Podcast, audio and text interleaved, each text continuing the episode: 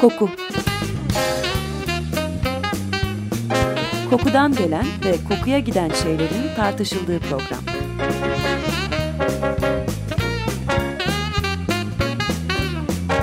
Hazırlayan ve sunan Vedat Ozan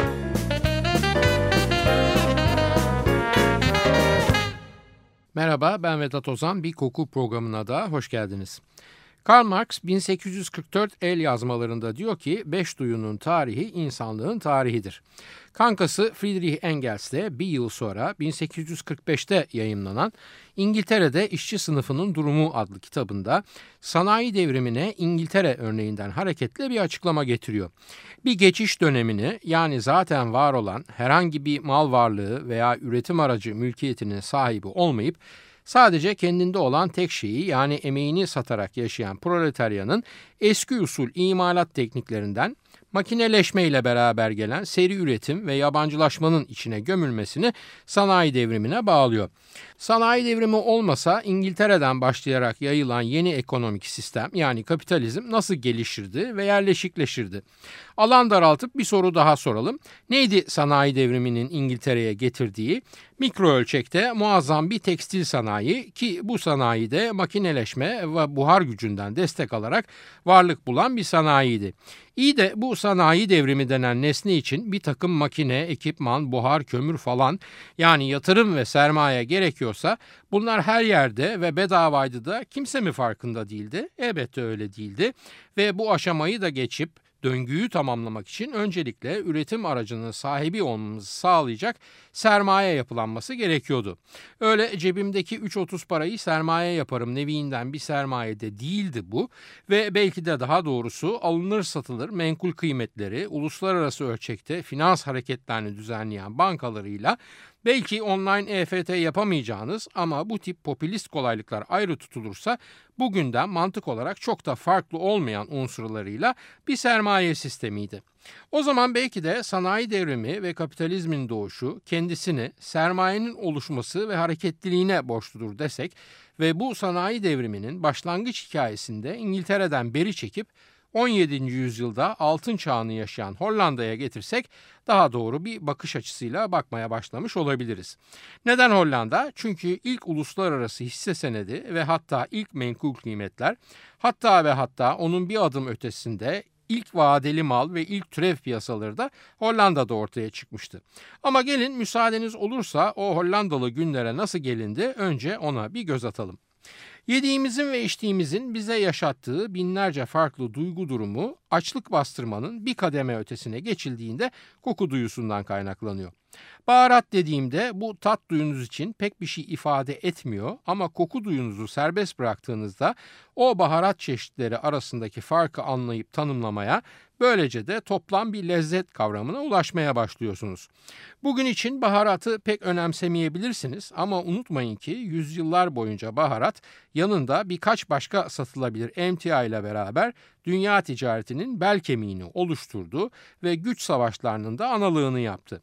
Sadece güç savaşları değil, sermaye piyasaları ve ilk uluslararası çok ortaklı şirketler de varlıklarını bize bugün komik gelebilecek bir şekilde aslında baharat ticaretine borçlular. Baharatı çeşni olarak kullanıyoruz. Yani baharlı maddenin yiyeceğimizin içine kattığı koku bizim yediğimizden gıda değerinden ayrı bir zevk almamızı sağlıyor. Ama bunu bugün daha çok böyle yapıyoruz. Sadece bir lezzet çeşnisi olmanın da ötesinde yüzlerce farklı kullanım alanı aslında baharatı hep aranan ürün yaptı tarih boyunca. Eski Mısır'da tarçın ve akasya yüksek fiyattan el değiştirirdi çünkü mumyalama törenlerinde kullanılırdı. Bunların yanı sıra anason, kakule ve kimyon da ölülerin içini temizlerken ve onları asırlar boyu korumaya hazırlanırken gerekli maddelerdi.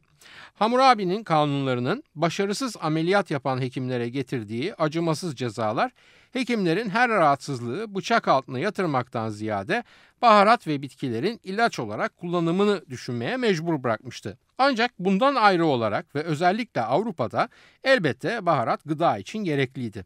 Öncelikle buzdolabı falan olmayan dönemlerde baharatlar muhtelif gıda maddelerinin bozulmasının önüne geçiyor. Bozulmasını engelleyemediklerinin ise o iştah kaçıran itici ve çürük bozulma kokularını bastırıyordu.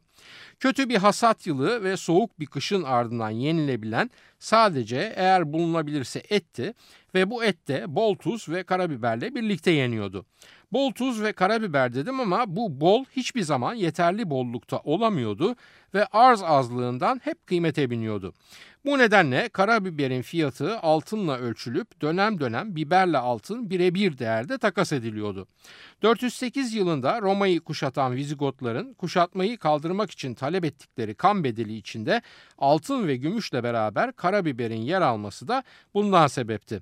Orta çağda veba Avrupa'yı kasıp kavururken ilaç yapımında baharatların kullanımına öyle bir talep olmuştu ki bir kilo muskat cevizi alabilmek için yaklaşık 12 adet besili büyükbaş hayvan vermek zorunda kalıyordunuz.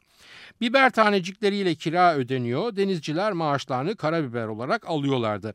Hepsini toplarsak şunu gayet rahat söyleyebiliriz ki bugün petrolsüz bir yaşam nasıl düşünemiyorsak o günde baharat aynı bu kıymette bir emtiaydı. Nereden geliyordu bu bahsettiğim baharat? Doğudan geliyordu elbette ve bu ticaretin köprü başında Arap tüccarlar tutuyorlardı. Yani bir baharat Avrupa'daki kullanıcısının eline geçene kadar yaklaşık bir düzine aracının elinden geçiyor, fiyatı da 100 misline yakın katlanıyordu. Araplar müşterilerinin kafasını karıştırıp baharatların kaynak ve elde edilme yöntemleriyle ilgili bin türlü palavra atıyorlardı ve bu palavralarda batılı alıcının gözünde baharatı olduğundan da gizemli bir hale getiriyordu. Herodot'u bile kandırmışlardı ve mesela tarçının ancak dağlık bölgelerden elde edildiğini sanıyordu garibim. Efsaneye göre dağlarda yetişen tarçını bir cins yırtıcı kuş muhafaza ediyor. Gagalarıyla topladıkları tarçınları yuvalarına taşıyıp yaklaşana saldırıyorlardı. Araplar da kuş yuvalarının yakınına taze kesilmiş eşek eti bırakıp kuşları aç gözlük içinde bunları yuvalarına taşımaya kışkırtıyorlardı. E haliyle lök lök parça parça eti yuvasına taşıyan kuş o yuvanın o kadar ağırlığı çekemeyeceğini hesaplayamıyor ve bir yerden sonra da yuva güm diye toprağa iniyordu. Toprağa düşüp parçalanan yuvalardaki tarçın da hızlı hareket eden özel tarçın toplayıcıları tarafından hemen torbalara konup uza oradan uzaklaşılıyordu. Tabii bu riskli ve karmaşık işlem hikayesi tarçın fiyatı içinde karşılığını buluyor ve kendi ederinin birkaç kere daha henüz kaynağındayken çarpılmasına neden oluyordu. Bu yüksek fiyat ve aşırı bedel elbette bazılarını da rahatsız ediyordu.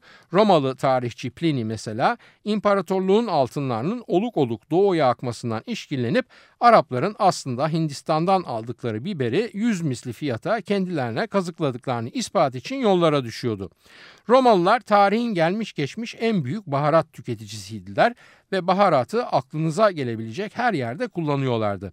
Yiyeceklerde, içeceklerde, savaşa giderken vücutlarına sürmek için ve hatta akşam çok şarap içtiklerinde o geceden kalmalık halinden kurtulmak için yastığını safranla dolduran zenginler bile vardı Roma'da. Bu kadar çok talep olur ve bu talep de oluk oluk altınların doğuya akmasına sebep olursa Romalı da kalkıp ordusuyla beraber gitmez miydi Arap ellerine? Giderdi ve gitti de. Ama sonu hüsranla biten bir sefer oldu bu milattan önce 24. yılda. Ancak savaşın yapamadığını ticaret yaptığı ve Hippalus isminde bir Yunanlı Arapların uzun zamandır gizlemeye çalıştıkları bir gerçeğin farkına vardı. Hint ellerindeki o biberlerin veya envai çeşit baharatın serpilip büyümesine sebep olan muson rüzgarları sene ortasında yön değiştiriyordu. Bu yön değişimini takip ederek Mısır'ın Kuzey Denizi kıyılarından Hindistan'a gidip nispeten kısa ve güvenli bir şekilde baharat yüklü olarak geri gelmek mümkündü. Bu farkına varmayla beraber baharat ticaretindeki Arap tekeli bir süreliğine de olsa kırıldı ve Roma ile Hindistan arasında bir ticaret patlaması yaşandı.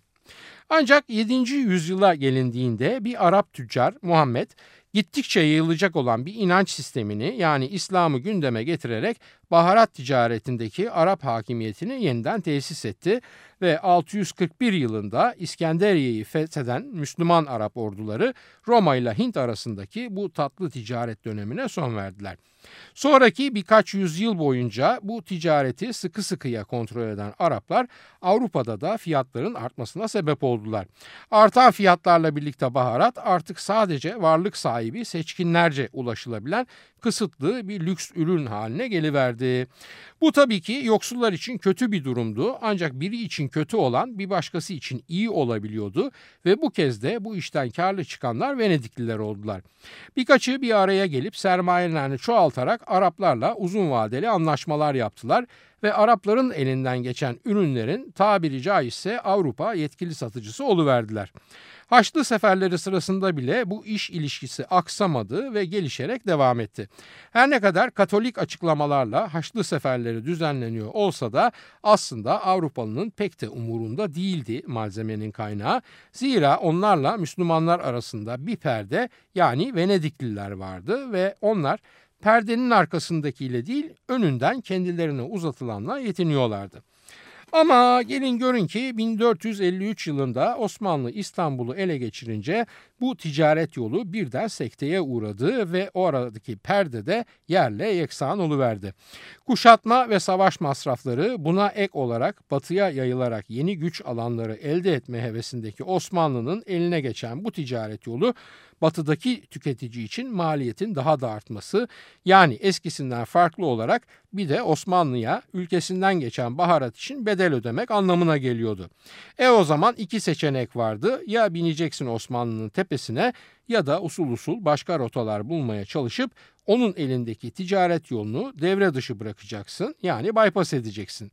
Elbette ikinci yol daha az masraflı ve riskliydi. Bu nedenle düştü kaşifler yollara. Şimdi ilk baştan beri anlattıklarım size parça parça konular gibi gelebilir. Yani bir tarafta sanayi devrimi ve kapitalizm, diğer tarafta Hollandalıların altın çağındaki menkul kıymet hamleleri, diğer taraftan da İslam, İstanbul'un fethi, öte taraftan koku duyusu ve kokunun lezzete katkısı falan. Ama program ilerledikçe aslında bunların hepsinin birbiriyle sebep sonuç ilişkileri çerçevesinde bağlı olduklarını ve hakikaten Marx'ın dediği gibi beş duyunun tarihinin aslında insanlık tarihinin özeti olduğunu böyle sisler arasında beliren dev bir gemi silüetinin gittikçe yaklaşarak netleşmesi misali fark edeceksiniz. Yalnız bir geleneği bozmayalım ve bir kısa ara verelim devam etmeden önce. Hatta bugünkü yayın şerefine kahvelerimizin çekirdekleri de bu kez kakule ile beraber çekilmiş olsun ve biz onu keyifle koklaya koklaya yudumlarken Pat Travers'tan dinleyelim Tovrap. Sick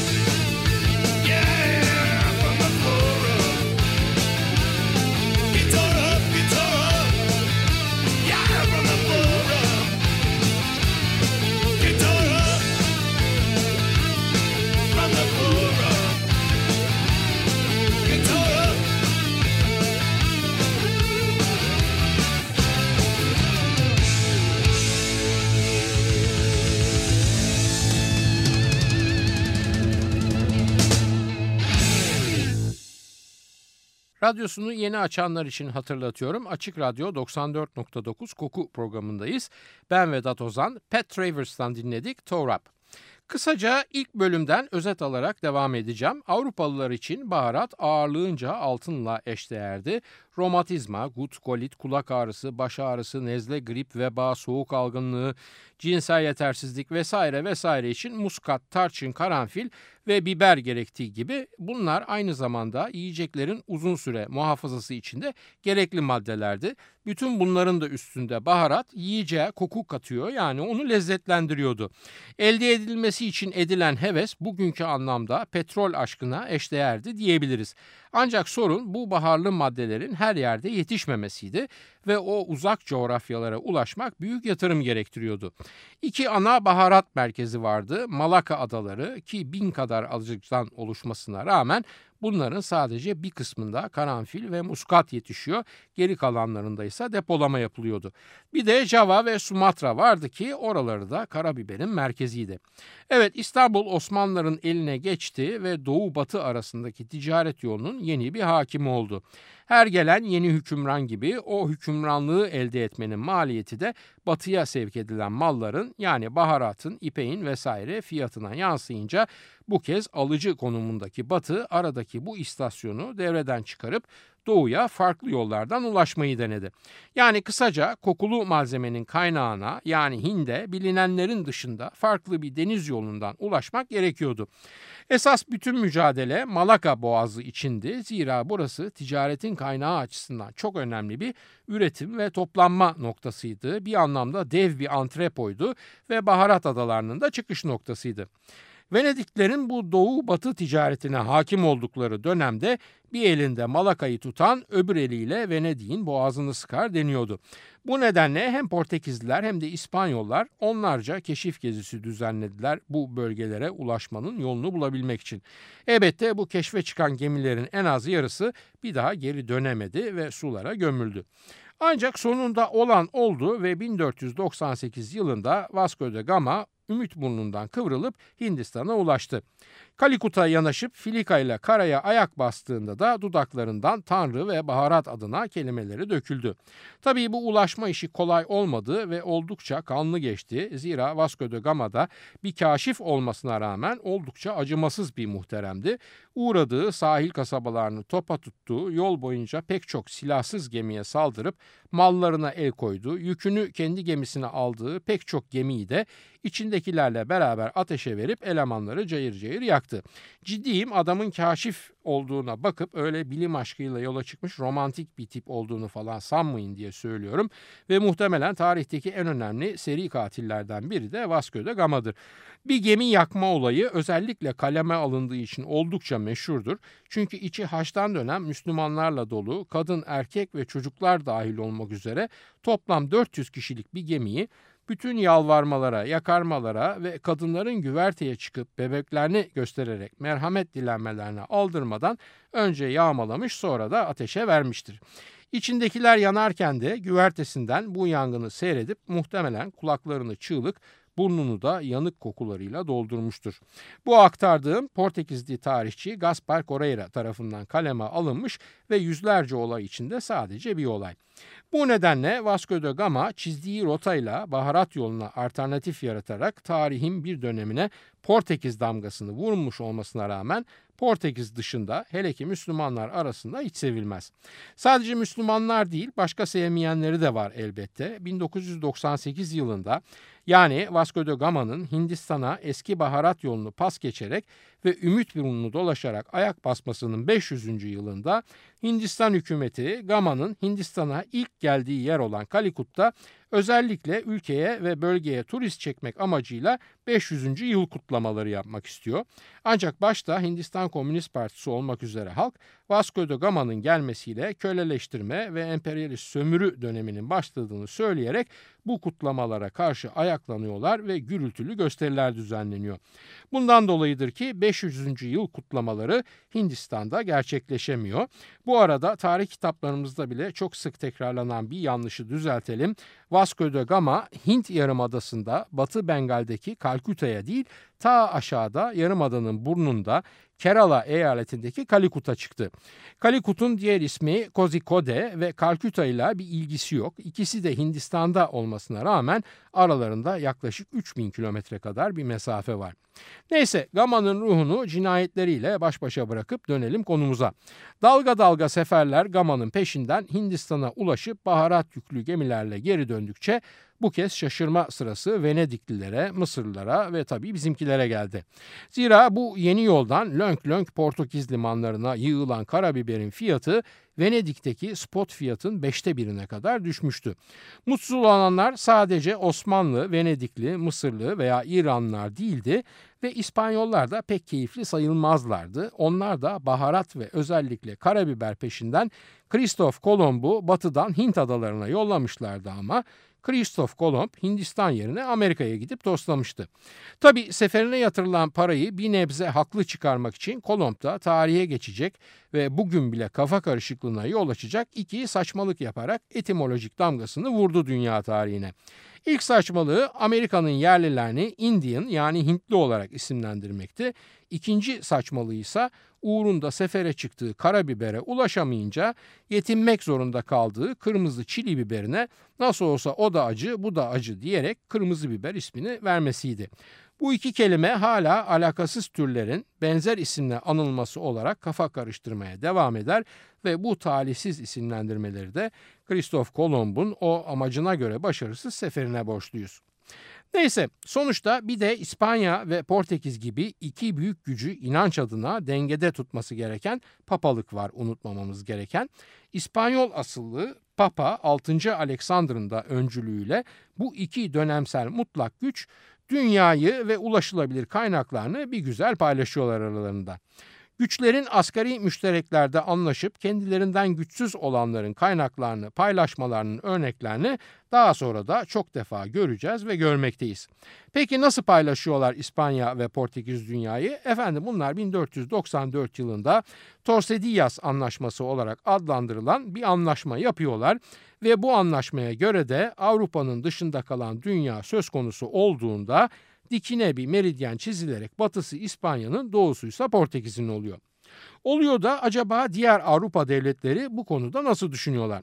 Valla bu konuda düşünüyorlar mı yoksa hissediyorlar mı bilemiyorum ama şurası kesin ki Vatikan'a bir tepki olarak protestanlığın doğmasında Papa'nın önderlik ettiği ve Avrupa'nın diğer devletlerini kaale bile almayan bu Tordesillas anlaşması en büyük rolü oynar.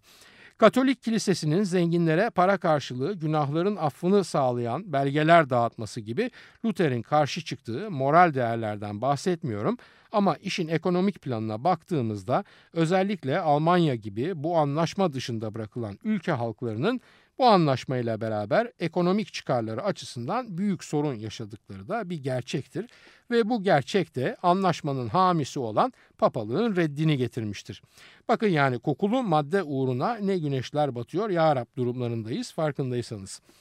Öyle veya böyle anlaşma yapılmış oluyor ama 1522'de Ferdinand Magellan'ın başlattığı sefer dönüp dolaşıp fazlaca batıdan baharat adalarında yani az önce bahsettiğim Malaka'da sonlanınca işler biraz karışıyor.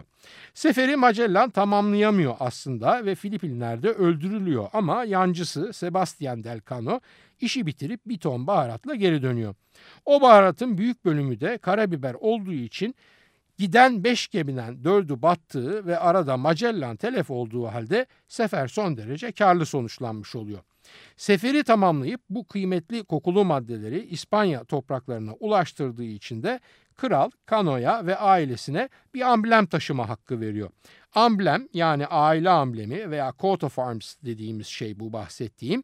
Del Cano'nun ambleminde de sefere ithafen iki tarçın çubuğu, üç muskat cevizi ve 12 adet karanfil taneciği yer alıyor. Evet bu baharat denen kokulu nesnenin peşinde anlaşmalar yapılıyor ve bozuluyor. Yeni anlaşmalar yapılıp yeniden bozuluyor falan ve bu arada da oluk gibi kanlar akıyor. Nedir üzerinde fırtınalar koparılıp dünyanın bugününü bile etkileyen bu bir bardak suyun içindeki çokça karabiber, karanfil, tarçın, muskat cevizi vesaire. Muskat da ne ola ki demeyin o nispeten daha tatlı olan ale birasının içine muskat cevizi ve tarçın rendelenmesinin aslında Coca-Cola'nın ilk formülü olduğuna dair söylentiler var. Ama o konuya girmeyelim ve Coca-Cola efsanesini başka bir programa bırakıp devam edelim biz. 16. yüzyılın neredeyse tamamı iki batılı gücün hem doğuda ulaştıkları kokulu malzemenin kaynağı olan yerlerdeki halkı ve idarecileri hem de birbirlerini kandırmak için bin bir türlü entrika düzenlemesiyle geçiyor. Bu mücadelenin sonucunda Portekizliler karanfil pazarının baş oyuncusu olarak ortaya çıkıyorlar. Baş oyuncusu yani en büyük tüccarlar ancak bu konuda tekel oluşturabilmiş değiller. Gidip bulup dövüp edip baharatı getiriyorlar eski kıtaya ama dağıtım işini pek üstlenemiyorlar ve bu dağıtım işini başka bir ulusa ihale ediyorlar. Yani kendilerine zaten çok telefatlı deniz seferleri için gerekli tayfayı sağlayan Hollandalılara Kuzey ve Batı Avrupa'daki bütün müşterilere baharat satımı için bir nevi bayilik veriyorlar. Fakat zaman durduğu gibi durmuyor. İmparatorluklar da öyle tabii. 1580 yılına gelip de İspanyollar uzun süreli rakipleri Portekizlileri saf dışı edip pazarın tek hakimi olunca bu kez Hollandalılar iot gibi açıkta kalıveriyorlar. İspanyolların Portekiz'i saf dışı etmeleriyle beraber sadece Hollandalılar açıkta kalmıyor tabii. Aynı zamanda Avrupa'daki baharat fiyatları da yeni hakimlerinin elinde yükselmeye başlıyor gene. Şimdi bir an kendinizi Hollandalıların yerine koyun. Hem patronunuzu kaybetmişsiniz hem işsiz kalmışsınız hem de yabancı olmayıp bizzat ticaretiyle ulaştığınız bir emtia birden daha da kıymetli ve dolayısıyla daha da karlı bir hale gelivermiş. Siz olsanız ne yaparsınız bu durumda? E herhalde ya onlar bulup getiriyor ben niye yapmayayım diye düşünürsünüz değil mi? Evet Hollandalılar da böyle düşünüyorlar ama onların bu işe girişmek için koşul ve hazırlıkları hem Portekiz hem de İspanyollardan çok farklı oluyor. Zaten bu farklardan sebep programın girişinde Marx'a atıfta bulunmuş ve Engels'in sanayi devrimi tanımını da şöyle bir teğet geçmiştik. Şimdi geldi sıra bu kokulu malzeme peşindeki maceraların bahsettiğim iki unsurla birleşmesine. Ancak elbette e, buraya girmemize zaman yetmez. Çünkü bu haftaki süremizi geçtik bile. O zaman bu Hollanda dosyasında müsaadeniz olursa haftaya açalım ve bakalım bu kokulu maddelerle kapitalizmin oluşumundaki mihenk taşlarından biri olan finans piyasalarının ne ilgisi var? Her markette görüp başımızı bile çevirmediğiniz o baharat kavanozları ve poşetleri içindeki kokulu ot ve kökler bakalım bir dönem dünya üzerinde daha daha nelerin değişmesine sebep olmuşlar. Haftaya buluşmak üzere hoşçakalın diyorum efendim. Soru, öneri, eleştirileriniz için e-posta adresimizi hatırlatıyorum. kokuprogrami.yahoo.com Yayınlarımızda adı geçen konulara ilişkin görselleri az sonra facebook.com Taksim Vedat Ozan Koku adresinde de görebilir. Yorum ve sorularınızı oraya da yazabilirsiniz. Ben Vedat Ozan, radyonuz kokusuz kalmasın sevgilerimle.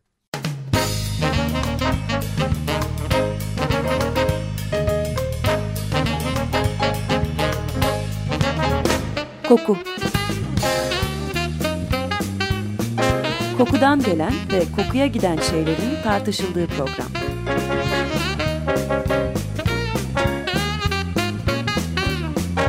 Hazırlayan ve sunan Vedat Ozan